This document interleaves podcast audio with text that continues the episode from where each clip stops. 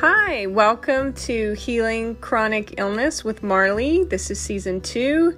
This season, we're going to be interviewing some experts in the field, so join us on our journey back to health and wellness.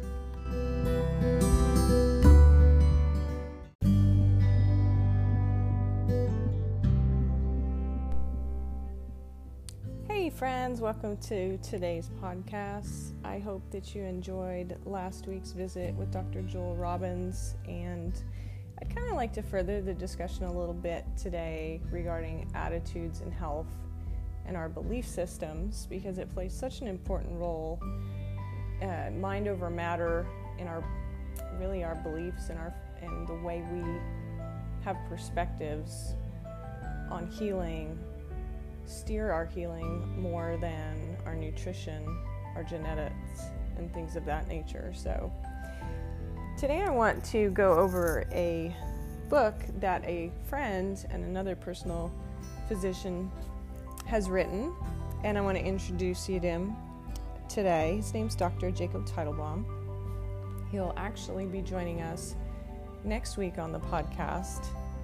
But I wanted to talk a little bit today about chronic fatigue syndrome, fibromyalgia, and just chronic pain, and long haul COVID, since that is really rearing its ugly head. And in my opinion, really, COVID long haul is really just an, a new name or label put on what really is fibromyalgia and chronic fatigue syndrome. It's where you have an infection that triggers neuroinflammation and dysregulates your autonomic nervous system as well as your immune system, and it just wreaks havoc, and you just feel like crap. And it is relentless. And so I was diagnosed with chronic fatigue fibromyalgia probably 10 years after the tick bites. I used to just really struggle with joint pain, but the extreme fatigue came following you know years of trying to do Lyme protocols and then having a couple very bad rounds of chronic pneumonia. So let's talk about it today. I fit the demographic that is very, very common diagnostically for people that get chronic fatigue and fibromyalgia. And it's the type A choleric get things done person who doesn't have an off switch and who is a mom, homemaker, wife, and, you know, is working hard in helping the family, working hard in developing a career, and not learning to say no, not listening to your body when it begs for rest. So I have always pushed through because that's just how I was wired and how I was brought up. So, society really doesn't help this either because we do carry a, a, big load of expectations that we have upon ourselves. And if you are to get chronic fatigue and fibromyalgia, you can attest to this that you have a 50 to 95% decrease in your function and I'm talking just day to day function. A lot of people end up not being able to work, going on disability, and it drastically affects your quality of life. And you've heard me say it if you don't get it, you don't get it. You lose relationships, you lose good friends because they don't understand why you cancel on them. You might run into marital problems, and the list goes on and how it does affect your relationships negatively. However, I do want to point out a positive, and it really helped me because a physician had shared this with me as well as a family therapist said that the patients that they had that had fibromyalgia and chronic fatigue syndrome, actually their children felt very loved. And the reason why is because mom was just always there when they got home from school. There was a lot of cuddle time because mom's often in bed and you're present. You might not be able to make all of the sport games or the dance recitals or the music performances. You push hard to make those things happen because we all get FOMO. and we want to be there for our kids. And it's amazing how you can dig deep and become Wonder Woman for your kids. So that is a positive for sure because they just never felt like you weren't there because you're not working long hours at the office. So when kids get off the bus, they come home from school, mom is waiting for them. So they do report that parents that have that, kids feel really well cared for, nurtured, loved because mom's available. So I don't know about you, but being a productive type A driven person, um, I love the feeling of checking things off my to do list. And, you know, just naturally how that works in the mind body connection is that when you're getting things accomplished and you're getting things done, you get a dopamine drip. And who doesn't enjoy that? It's, it's healthy. We're supposed to be productive as people.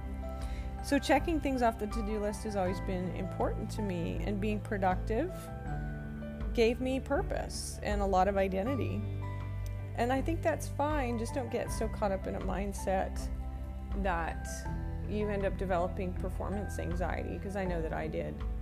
I had trouble, you know, I would have mental blocks taking exams in school because I'd get so freaked out of making a mistake that I would completely go into overwhelm mode and then, you know, circuit breaker would trip and then I lo- lose my train of thought. And so, you know, and that can happen in a career. I've had that happen in meetings where I've just been in meetings at work and completely spaced and hands get sweaty and then the panic sets in. Because it's kind of like you you're like oh it's all up to me. I am ultimately responsible. And my friends i want to tell you that we're not as responsible as we think we are and we're not as in control of things as we think we are and one thing that i have to hmm, tell myself and remind myself often of is that i am a human being. I'm not a human doing. And knowing that uh, and in a deep level and that it's okay that being is enough particularly what's best for us is that we be in the moment that our self-worth should not be on our accomplishments of our past successes or even in what our future plans are that we really should just be in the here and now in the present because it's a gift and we need to cherish it. So, I wanted to share from Dr. Teitelbaum's book, which was very transformative to me. It's called Three Steps to Happiness Healing Through Joy. It's a three step process that will help you move into your natural, joyful state of being that will help you reclaim both health and passion in your life. And it's one of those books that I take out every once in a while and I read my read the bold print or I read my underlined parts that I've made and some of it has shaken my belief system quite a bit and there was a time when I first read it through that I was so unsettled and upset by what Dr. Teitelbaum had written in his book that I threw the book across the room. And I'll get to that later. I'll read it to you.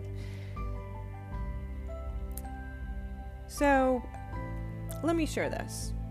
If we can take our life and the experiences of our day to day as something that we get to do, whatever's on our agenda or our to do list, and see, see it as a get to do rather than a got to do.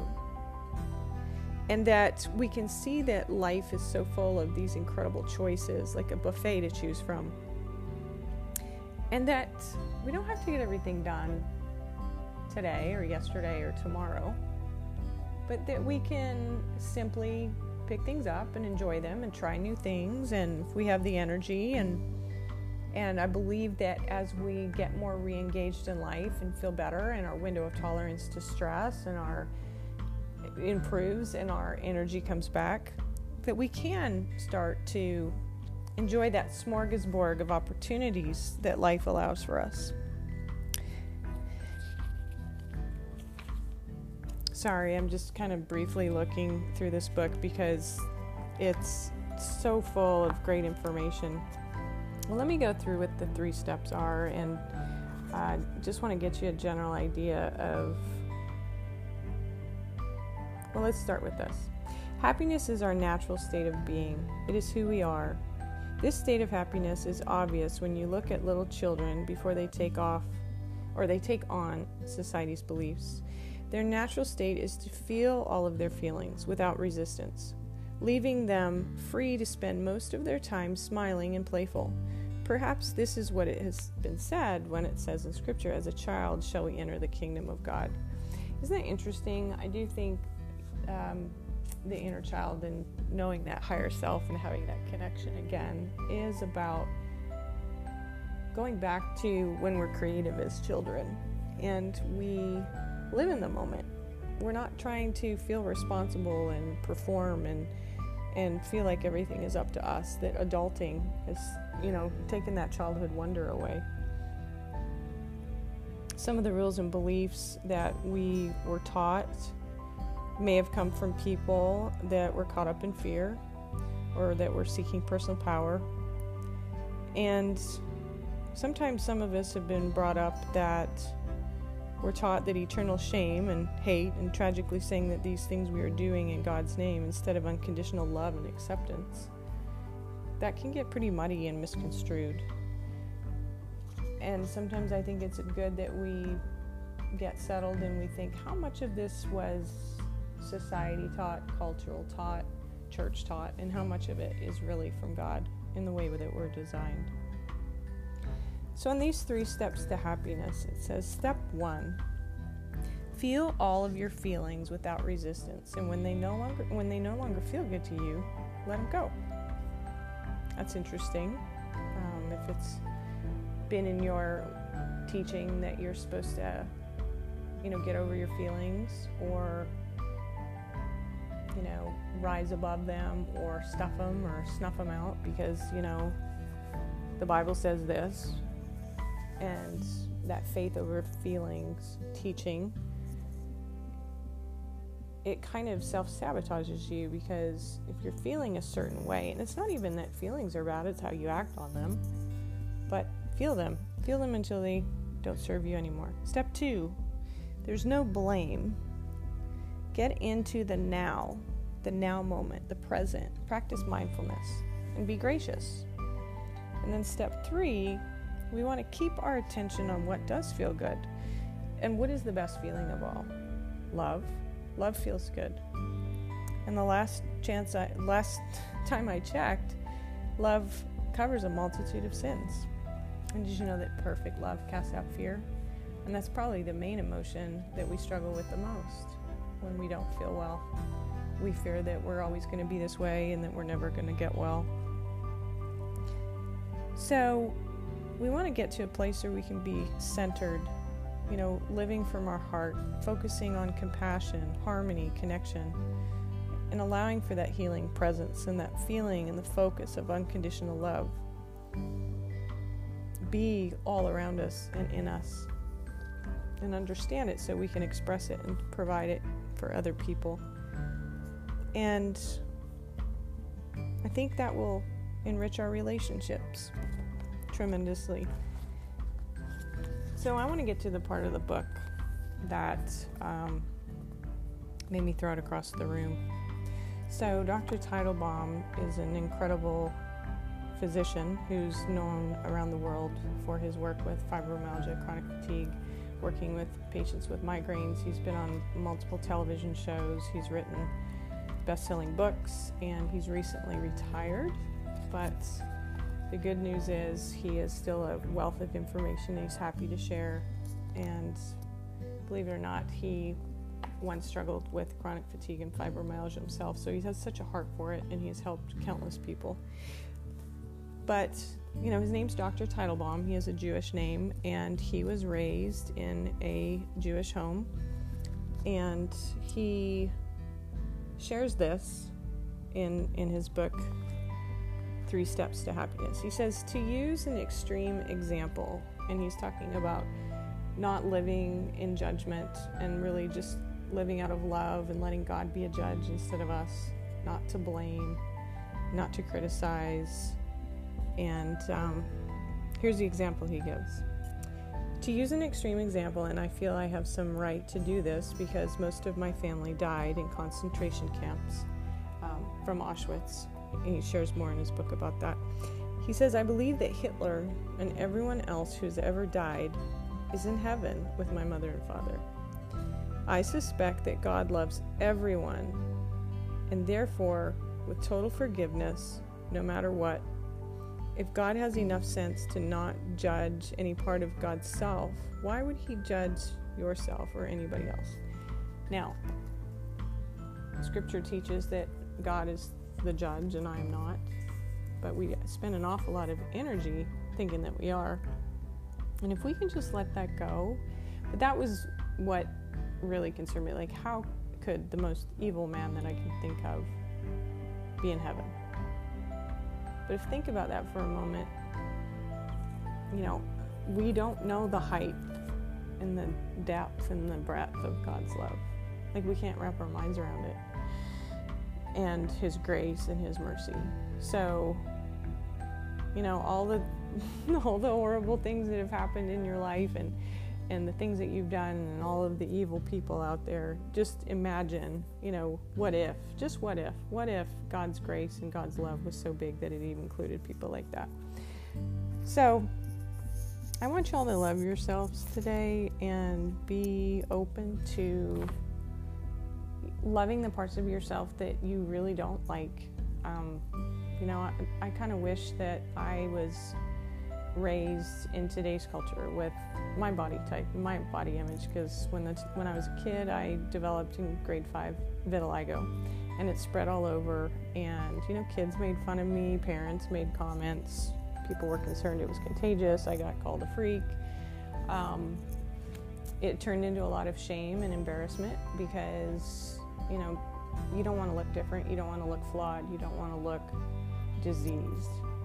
And I was out walking with my son the other day, and he was telling me about a song that had vitiligo in it. I was like, "Oh, what? You're kidding me?" He's like, "Yeah, there's ra- there's rappers talking about it." I said, "What are you talking about?" So he actually played it for me, and it's by an artist called Lil Uzi Vert.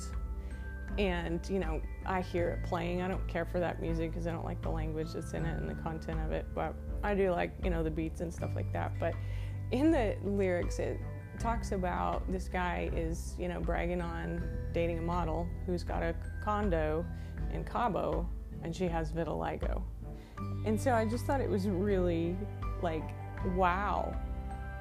Wow, things have changed so much in the 80s and 90s when I grew up, when it, it was survival of the fittest and competitive, and you know, you got to look a certain way, act a certain way, be a certain body type. And otherwise, you're criticized or shamed. And so we can learn a lot from this generation right now about just embracing things. Does it mean that we should be lazy mm. and, you know, just go with whatever? No, I think that we should try to live exceptional lives and good, make good choices and and take care of our bodies and be kind to people. But, you know, just being more accepting and non-judgmental and not casting the blame whether it's you know something that was brought on you by an accident of someone else or something that you might have done that triggered an illness we can just let those things go don't be the judge of them and take our energies and focus it on love and letting go of the blame letting go of the criticism and really just focus, focusing on love love for ourselves love for other people and ultimately love for God. So I want to encourage you today and catch us next week for sure, because I can't wait for you to hear from Dr. Teitelbaum. He's going to share with us his protocol that was life changing for me, got me out of bed, got me stronger, and I'm so excited to share it with you. So God bless y'all. Let's talk to you next time.